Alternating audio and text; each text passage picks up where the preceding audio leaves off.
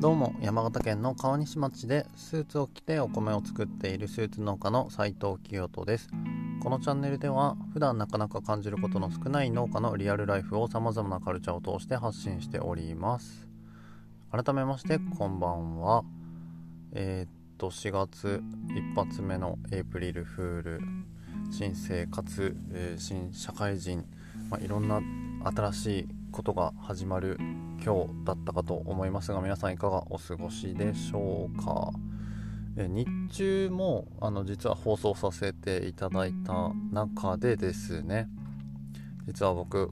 今日ですね新しいことを発表しますというようなお話をさせていただいたわけなんですけれどもえ今日はですねこのことについて触れていきたいと思います。で早速なんですけれどもまずですねこの話をする上でおそらく多分今日の回はかなり長くなるんじゃないかなと思っておりますのでちょっとあの時間があんまないっていう方はですね改めて時間のある時に聞いていただければなというふうに思います。で本題なんですけどもまずですね結論から言いますとえ今日4月1日からですね僕スーツ農家斉藤清人の新しいブランドを立ち上げて指導しますというような発表です。パチパチパチパチ。パチパチパチって初めてあのこの放送で使いましたね。まあそれはさておき。はい。えっ、ー、とそうなんです。実はですね去年の11月まあ去年の秋の収穫が終えてからですね。えーと改めてうんとこの今までやってきたこのスーツ農家スタ斎藤清人というスタイルを通して10年間みたいなものを振り返ってうーんまあ去年は本当にいろんなことがあって、まあ、そういった中でこれからもまずは自分自身がお米を作る農家としてやっていくためにはどうしてったらいいだろうかっていうようなことをかなり悩んだんですね。うんで、まあ、結果的にはうん新しくこうブランドというかリブランディングを知っていますというような話を以前させてもらったんですけどえっ、ー、とそうなんですよあのスーツ農家というスタイルを改めて見つめ直して考え直してこれからこれからまた10年先というかもっと先を目指して新しくブランドを作り直していこうというような思いで、えー、この冬の間はですね本当にもう毎日寝ても覚めてもずっとひたすら考え続けてやってきました。その、まあ、プロジェクトを今日発表させてもらってこれからやっていきますというようなお話です。で、えっと、ちょっとこれを話す上では振り返らなきゃいけないなっていうように自分の中で思っていてまずですね僕スーツ農家斉藤清人という存在を、うんと、この放送をきっかけに知ってくださった方もいれば以前から、えー、知ってくださって応援してくださっている方もいらっしゃるかと思います。本当にありがとうございます。でですね10年前僕は神戸から帰ってきて実家の農家を継いで一応僕こう見えてですねえっ、ー、と斎藤家の16代目の跡継ぎということで我が家は結構歴史は古くって今から400年ぐらい前にはあの自分の家の土地でですね、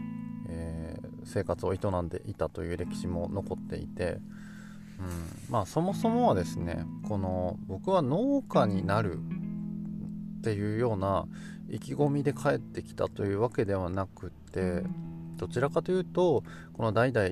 脈々と続いてきた斎藤家というものをこううんなんかなくしたくない。でやっぱ遠く離れたところで生活をしている中で帰る場所があるっていうのがすごいこう自分の人生においての安心な場所というか、うん、なんか帰れる場所があるってすごい、うん、ありがたいことですし帰れる場所があるからこそこう外に出て頑張ることができていたみたいな気持ちもすごく強くあってで僕は男3人兄弟の次男としてうーんまあ外で自由に生活をしてきたわけなんですけれどもこのまま誰も家を継ぐ人がいなければ斎藤家というのが途絶えてしまって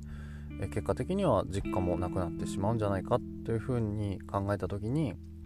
やっぱそれは嫌だなと思っまあ一大決心をしてですね、えー、今の奥さんと一緒に帰ってきたという経緯があります。でまあじゃあいざ自分が家を継いで家を継ぐのであればやっぱその斎藤家というものに内包されている農業農家というものをそれもつないでいきたいというような思いがあって農家に僕はなったわけなんですけれどもそもそもでも農家に対してのイメージというかうんまあどうしてもこうメディアとかで言われている面ではあるんですけれども、まあ、いわゆる 3K であったりだとかうんまあ、一生懸命やってもなかなか稼げないみたいなこうネガティブな感じのイメージだったりそういったニュースが結構先行している中で僕自身も当時はそういったイメージがやっぱ根強くあってですね子供の頃から農業農作業の手伝いはしてきたし祖父だったり父の背中を見てきたけれどもその存在が自分の中ではかっこいい存在っていう風には見えていなくってもっと自分はなんかこうキラキラしてるような世界で働きたいな生活をしたいなっていう思いがあって、まあ、地元を出たわけなんですね。ただ、うん、いざ帰ってきて農家になって農業をやっていくってなった時に、うん、そういう気持ちでやっぱ農作業とか農業はしたくなかった。どうせするんだったら自分が面白いと思えるような農業をしていきたいというような思いが強くあってでまあいろいろ考えた結果ですね、えー、スーツを着てお米を作るスーツ農家というスタイルでこれまでやってきました。でありがたいことにですね、うんと、これまでの10年間毎年のように、えーといろんなメディア等々で取り上げていただいたりですね。うんとこういった SNS を通してたくさんの方に僕の存在というのを知っていただくことができました。まああの当然ですね。その過程でかなりそのまあアンチコメントというか誹謗中傷だったりだとかも数えきれないほどあったわけなんですけれどもまあ、それでもですね僕はやっぱ自分のことを面白がってくれる人だったり楽しんでくれる人そして応援してくれる人のためにやっている気持ちが強かったですし、うん、なんかそういう自分がこう楽しかったんですね。そういう人生生きてることが楽しかった、うん、まあそういった感じでそのモチベーションを落とさずにやってこれた部分が大きかったわけなんですが、去年一昨年とですねあの皆さんご存知の通りコロナ禍ということでえーと、これまで以上にですねその日本におけるお米の需要だったりだとかもうどうしてもこう飲食店が皆さん営業できないということもあってうん全体的なお米の需要っていうのはやっぱ消費っていうのは減ったんですね。でお米の消費が減ること自体はもう何十年も前からずっと言われてきている問題でまあ問題というかそもそも人口が減ってるんだから当然お米の消費も減っていくのは当たり前のことではあるんですけれどもまあそれに伴ってですねお米の値段っていうのもどんどんどんどんこう下がってきたわけなんですね。でお米の値段は下がる一方でお米を作る上でかかる経費さまざ、まな肥料だったり農薬代だったりあとは機械代だったりあとはそのいろんな、えーと、部品の資材ですね鉄とか、まあ、そういったものも全部高騰してきているので、まあ、経費はどんどん上がっていくばかり。でも価格は下がっていくばかりっていう感じでついに去年ですねもう本当にうーんなんかその原価割れとは言わないまでもですね本当にその作れば作るほどこう費用がかさんでいくというかまあ利益幅が少なくなるみたいな本当にそのリアルな話をするとそういった感じでその自分自身の経営自体も危うい状況というか今後この調子で農業していっても、まあ、ぶっちゃけ儲からないなっていう風なところがもう本当に明らかに見えてきたわけなんですね。でうん本当にそこに対して自分がどうしていったらいいかっていうのをまずすごい悩んだんですね。当然ですねあの僕自身あの僕一人で農業しているわけでは全くないですしあの養っていかなきゃいけない家族、まあ、養っていかなきゃいけないっていう風に言うと語弊があるんですけれどもやっぱ家族のサポートがあってこその斎藤家だし僕が農業できているっていうのが明らかにあるのでうんその路頭に迷うわけにはいかないわけですね。だからそこへ対してやっぱり何らかの形で自分自身アプローチをしていかなきゃいけないし正直あのそうやって考えていくと農家である必要性もあるだろうかみたいなそういったところまであの思いが巡るぐらい本当にたくさん考えました、うん、でもやっぱり農家は続けていきたいし、でもこうそのためにはどうしたらいいんだろうかみたいな感じでまあ本当に悩んだんですね、うん、まあそんなこともあって一方そのスーツ農家というスタイルに関してもですね、えー、先ほどお伝えしましたがそのいろんなメディアで取り上げていただくこと自体はとってもありがたいことですしえーと、応援してくださる方も増えてきたことは本当にありがたいことではあったんですけれどもでもぶっちゃけじゃあそれがその例えば自分の経営にどれだけプラスになっているだろうか、まあ、それあのそういった感じで自分が生かしきれていないんじゃないかみたいな部分もあって、うん、というのもですねあの僕これまでのこの10年間あの、まあ、営業ってっていうことはもう一切これまでしたしてきたことがなくってですねどこかその見ず知らずの人だったり企業さんとかにですねその自分のお米を売りに行ったこともほぼないですしそういった話をさせてもらう機会もこれまで、えーと、持ってこなかったんですね。なので、えーと改めてそういったこともこれからは あのやっぱお米を作って終わりっていうわけではもちろんないなと思っていて去年そして新たにあの第2子がですね息子が夏に生まれたんですけれども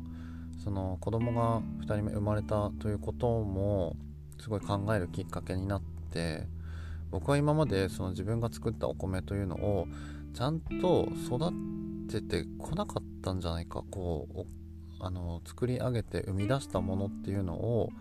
こうちゃん。と育児してこなかったん。じゃないかっていう風な考えにもなったん。ですね。なん。かもう自分だけがなん。とかこう目立とうというかその個人として目立目立っていかなきゃいけないっていうようなそういった思いでこう必死でやってきた感じではあったん。ですけれどもじゃあ実際にその作ったお米というのをちゃんとこう届けることがこれまでできてきただろうかっていうことも同時に考えたんですね。なので、えーと、このスーツ農家斎藤清人というスタイルにあくまでも、うん、こだわりすぎていた部分が非常に大きかったなっていうのもあったしまあ、ちょっと話がごちゃごちゃしちゃうんですけれども今までですね、えーと、かぶら米という家に服が来るお米ということで、えーと、とオリジナル米ということでやってはきたんですね。ただなんかそのかぶら米に対してもうんなんか本来僕がやろうと思っていることだったりやあの見せていきたいスタイルみたいなものとは若干こううんなんか正直かけ離れていた部分があったんですよ。うん、だからなんかこう本当に自分のやりたいこととか見せたいものとはなんか違ったことなんだけれどもこうなんとなくやってきてしまったというか、まあ、いろんなそれらしい理由をつけてですねなんかこう自分の気持ちにある種蓋をしていた部分があったんですよ。うん、でも改めてこの10年間を振り返ってこれからはもう本当にうん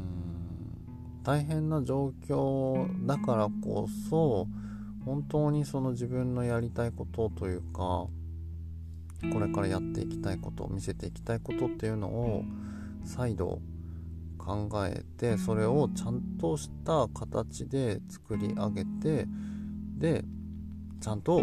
届けていこうという思いで、えー、このブランド作りというのが始まりました。でうん。まあ日本ではですねこの4月から新年度ということで、まあ、年度が切り替わって新しいことがスタートするわけなんですけれどもそこに標準を合わせてですね、えー、僕もこの令和4年度令和4年産のお米作りが、えーと、この山形ではですね基本的には4月ぐらいから本格的にスタートするということで、この4月1日というのが僕にとってはすごいあの意味のある日というかあの今年もいよいよ始まるなというような明確な日になっていることもあってですねこの4月1日に標準を合わせて今までやってきました。でうーんと具体的にはじゃああのちょっとあれですねここまで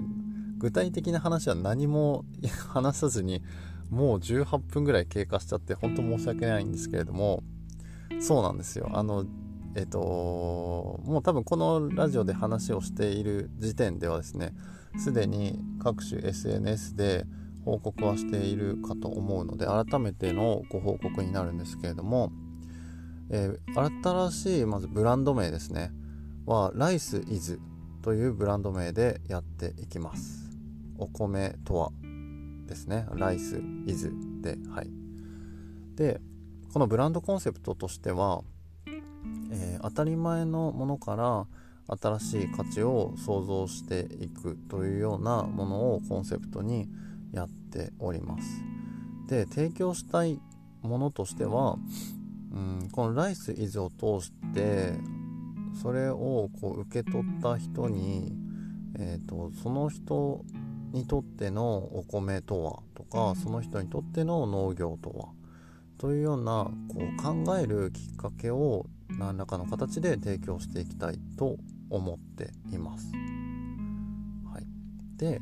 具体的なその何をするかの部分なんですけれども、えー、あのホームページを今回作りましてぜひそこのホームページも見ていただければ大変嬉しいんですけれどもえっ、ー、と衣食住教育衣食住教育ですねの4つのコンテンツを通して、えー、農業お米というものを絡めて新しい価値を創造していこうと思っています。で詳しくはですねあのホームページを見ていただければなというふうに思うんですけれどもざっくりとご説明しますと、まあ、衣食住に関しては人間が生きていく上で、まあ、必要な要素であると。で、えー、まあ、その要素というのはですねお米を作るこの農家としてもあの必要な要素ですし、えーと、そもそもですね自分はファッションがとても好きだったりだとか、まあ、インテリアがすごく好きだったりだとかうん、まあ、そういったものを内包する暮らし、えー、生活というものをこう全体をこの農業というかの分野にうんと絡めて何かものづくりをしていきたいというふうに思っているんですね。あのそもそもですねこう今情報とかものがたくさん溢れ返っている現代においてうんまあ誰でもあのカジュアルに発信したりだとか、まあ、今その自分の例えばねアパレルのブランドを持って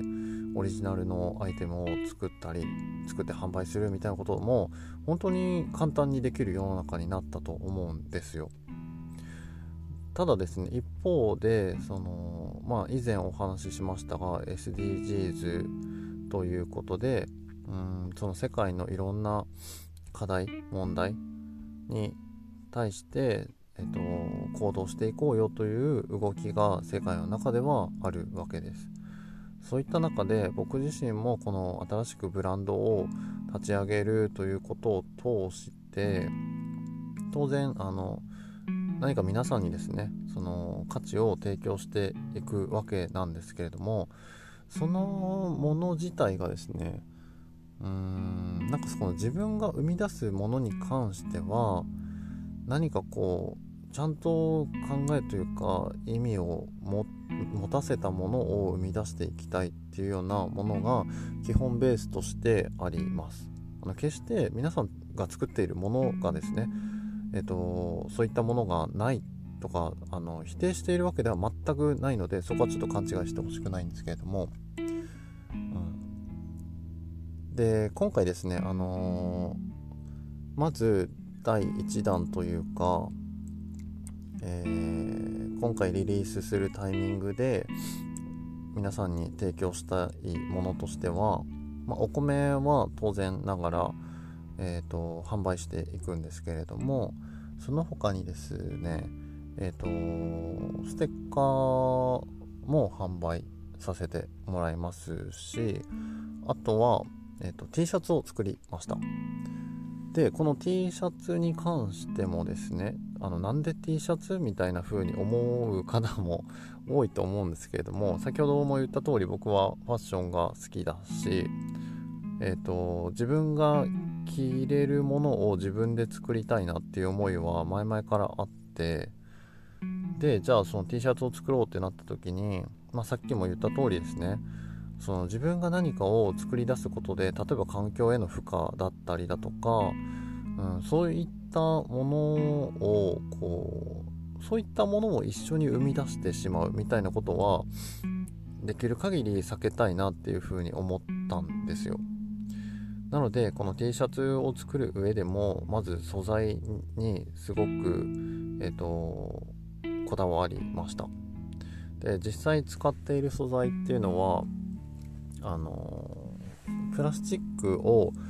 再利用した、えーと、素材になっています。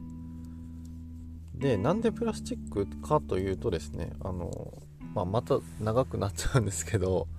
えっ、ー、とこれからですねこの春にかけて雪解けが進んで田んぼが見えてくるわけなんですけど田んぼが見えてくるのと同時にですねあの大きい道路沿いの田んぼとかは特になんですけど一緒にプラスチックごみが大量に顔を出すんですよ。これどういうことかというとまあシンプルに皆さんポイポイポイポイ捨ててくってわけですね、うん、まあどっかから飛んでくるっていうことも当然考えはあるんですけれども基本的には、えーと、道路からですねポイポイといろんなゴミが田んぼへ捨てられていくわけです。で冬場めちゃくちゃ僕のところは雪が積もるのでまあ雪が降ってしまえば見えなくなりますしうんまあ毎年のことなんですねこのゴミが田んぼ春になると田んぼにたくさん出てくるっていうのは。でまあそのこのゴミに対しても何かみんなに考えるきっかけを提供できればいいなと思っていてなので今回ですねこのプラスチックごみという観点からそれを100%再利用した素材で T シャツを作ることで、うん、ある意味そのみんながこうなんでしょうね。投げ捨てたゴミから自分が T シャツを作ってそれを販売してえっ、ー、となんだろうな。この自分の農業を循環させていけるような仕組みというかそういった考えで今回作りました。でその他ですね、えーと、教育の分野も考えているんですけれどもこれなんでかというと,、えーと、以前から僕の放送を聞いてくださっている方ならなんとなくわかるかなと思うんですけど実は僕ですね去年から地元の高校の非常勤講師をさせていただいてます。で週2日ですねその高校に非常勤講師として行きましてグリーンライフという選択科目の授業を持たせていただいております。でまあこんな見た目ですが、えー、一応先生としてですね高校生の皆さんに、えー、と授業をさせていただいております。でこの授業を持たせていただいた中でも本当にあのいろんなことを考えるきっかけをいただきましてで中でもですねやっぱこういつの時代もそうだとは思うんですがやっぱこう高校まで育ってくる中でうんその小中とかで農業農作業体験みたいなことはしてきたけれどもでもぶっちゃけその農家がどういう暮らしをしてるのかとか農業ってリアルなところはどんな感じなのかとかこう農業農に対してやっぱ知らないことがたくさんあるんですよね皆さん。まあ、それはそれ自体別に悪いというふうには思わないんですけれどもあのー、その知ろうと思ってもなかなかそういったことを知るきっかけも少なかったり、うん、その何でしょうね調べてもなかなか出てこなかったりそのきっかけ自体がすごく少ないんじゃないかなっていうふうにはずっと思っていました。なので今回そのライスイズを通してそういった教育教育の分野にもですね、えー、農業だったりお米作りだったりその脳の分野をどんどんどんどん広めていきたいなと思っています。で実はですね現在ここに対してもアプローチしていることがあってえっ、ー、とまあちょっとそのことに関しては出来上がってきたらまたあのお話できるタイミングになってきたら話をしていこうと思っていますが基本的にはですねあのこのライスイズの、えー、行動というか活動としてはえーと、お米とか農業とかを通して、えー、自分なりに新しい価値を創造すると,、えーとまあ、さっきの T シャツの話みたいな感じでですね。自分のやりたいものというか作りたいものをあの必死に考えて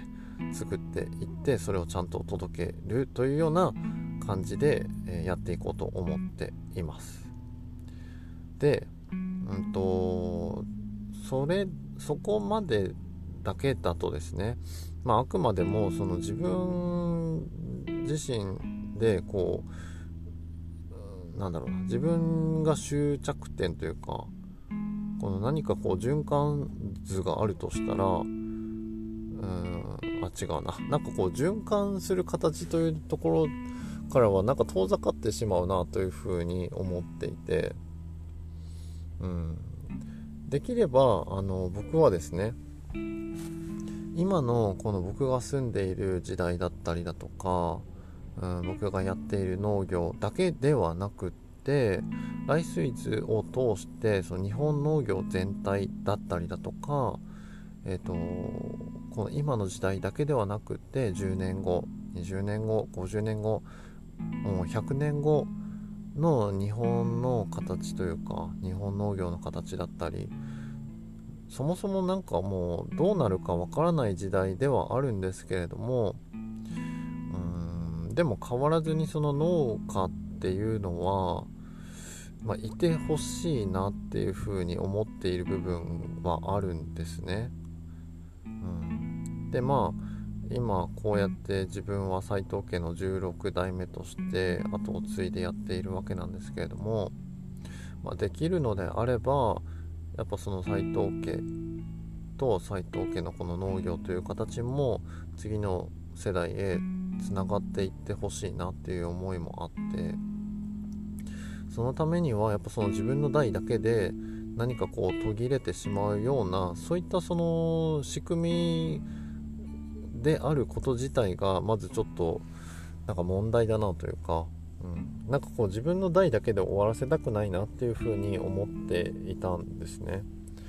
なのでうんそのためにはまあやれることはいろいろあるとは思うんですけれども今回ライスイズの取り組みとしてはですねえっ、ー、と自分が新しく想像する価値をこう提供させてもらう中でその売り上げだったりの一部をですねえー、っとこの日本農業というか日本の食だったりだとかそういったものにこう貢献しているような団体だったりとかに、えー、支援させてもらうこう寄付をしていこうというように思っています。えー、現在ですね具体的に考えているところとしては、えーと、フードロスの問題に対して、えーと、アクションを起こしている団体さんとかに寄付をさせていただきたいなと思っています。まあ、なんでフードロスかというとうん皆さんフードロスって聞いたことありますかね、まあ、そのとあの文字の通りというか食品ロスですね。で食品ロスに関してもあの日本って本当に想像を絶するぐらい日々ですねあの食品が捨てられているというか無駄になっている食べ物って山ほどあるんですよ。まあその中に当然お米も存在していて自分自身がやっぱこの農家としてお米を作り続けていること自体もうーんなんかそれも本当にいいことなのだろうかみたいなこともあのいろいろ考えている中に出てきたんですけれどもうんなんかこう需要が減ってるのであればお米ってこれ以上作んなくてもよくないっていうような考えって当然出てくると思いますしうんでも僕ら僕らというかその農家としてやっぱこうある程度お米その量を作ることでこう利益を獲得するというか生活をしていくというような側面もあって、うん、だからそこに対して自分はどういうふうにやっていこうかっていうのも必死に考えた結果ですね。うん、なんかあの極端な話自分がじゃあもうお米作りませんっていうようなそういった極端な考えではなくって、まあ、今の自分ができることとしてはやっぱそのフードロスに対して取り組んでいる方が実際にいるのでそういった方へ、えーと、このライスイズのブランドを通してうんと応援していきたいなというような思いを持ちました。なので皆さんが、えーと、この、えーと、ライスイーズのブランドからですね何かご購入いただいた際にはですねその一部を、えーと、フードロスに対して取り組んでいる、えー、団体さんに寄付させていただきたいなと思っています。はいそんな感じでですねだいぶいろいろもう30分以上喋ってますね。いやーこんなに長く喋ったのは初めてというか多分こんなに長く喋っているにもかかわらずどれだけ僕の思いが伝わっているのかなっていうのはかなり不安な部分はあるんですけれどもうーんと何でしょうね。あの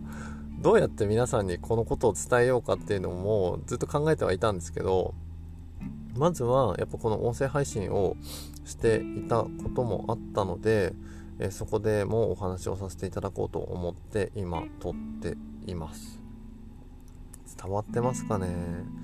伝わってくれたら嬉しいんですけど。まあでもこの放送だけでですね当然伝わるとは思ってはいませんので、えー、これからですねこのライスイズは、えー、各種 SNS のアカウントだったりだとかこういった音声だけではなくってテキストとかあのビジュアルでも皆さんに知ってもらえるようにですね具体的に行動していきたいと思いますので改めましてこのスーツ農家斉藤清人と、えー、今日から新しく立ち上げたライスイズというブランドを応援していただければ本当に嬉しいです。でこのブランドはですねあの今までは斉藤清人そのスーツ農家としてこう個人でいろいろとチャレンジをしてきた部分は大きかったんですけれどもライスイズはですね僕だけではなくって本当にたくさんの方と一緒にうん挑戦していきたいというか歩いていきたいという思いが本当に強くあります。なのでですね是非応援してください。皆さんと一緒にやっていけたらもう本当に楽しいなと思っていますはいということでですね、えー、っと、本当にここまで聞いてくださった方がもしいればですね、本当に長々と聞いてくださって本当にありがとうございます。えー、改めてですね、明日以降も、このライスイズのことについては、どんどんどんどん、えー、と、発信していこうと思っています。えー、ひとまずですね、うんと、僕のこのプロフィール欄だったりに、え、ー、といろんなリンクをまとめたものをいつも載せているんですけれどもそこにもですね、えーと、改めてライスイズのホームページ等も載せていますので、えー、そちらの方を覗いていただければありがたいですし、えー、あのもし共感してくださる方応援してくださる方がいればですねとどんな形でも構いませんので広めて拡散していただければ本当に嬉しいです。是非よろしくお願いします。そんなわけで、えー、今日はこの辺でおしまいにしたいと思います。それではスーツ農家斉藤清人がお送りしました。あ言い忘れてました、えー、言い忘れてたわけではないんですけれども再度最後にお知らせです。えっ、ー、と、明日ですね、4月2日土曜日の夜9時から、え、この1個前の放送でお話ししましたが、三重県四日市市で、えー、きゅうり専門に作っている、えー、しなやかファームの、えー、しなやんさんと一緒にですね、えー、しなやんさんの Voicy チャンネルで、えーと、生放送を、えー、対談形式でさせていただけることになりましたので、ぜひそちらもですね、お時間ある方は聞いていただければ嬉しいなと思います。はい。それではですね、なんとか40分以内には収まったので、まあ、全然良くはないんですけれども、はい。あのー、ここまで本当にありがとうございました。それでは素敵な夜をお過ごしください。スーツ農家斉藤清人でした。またお会いしましょう。さようなら。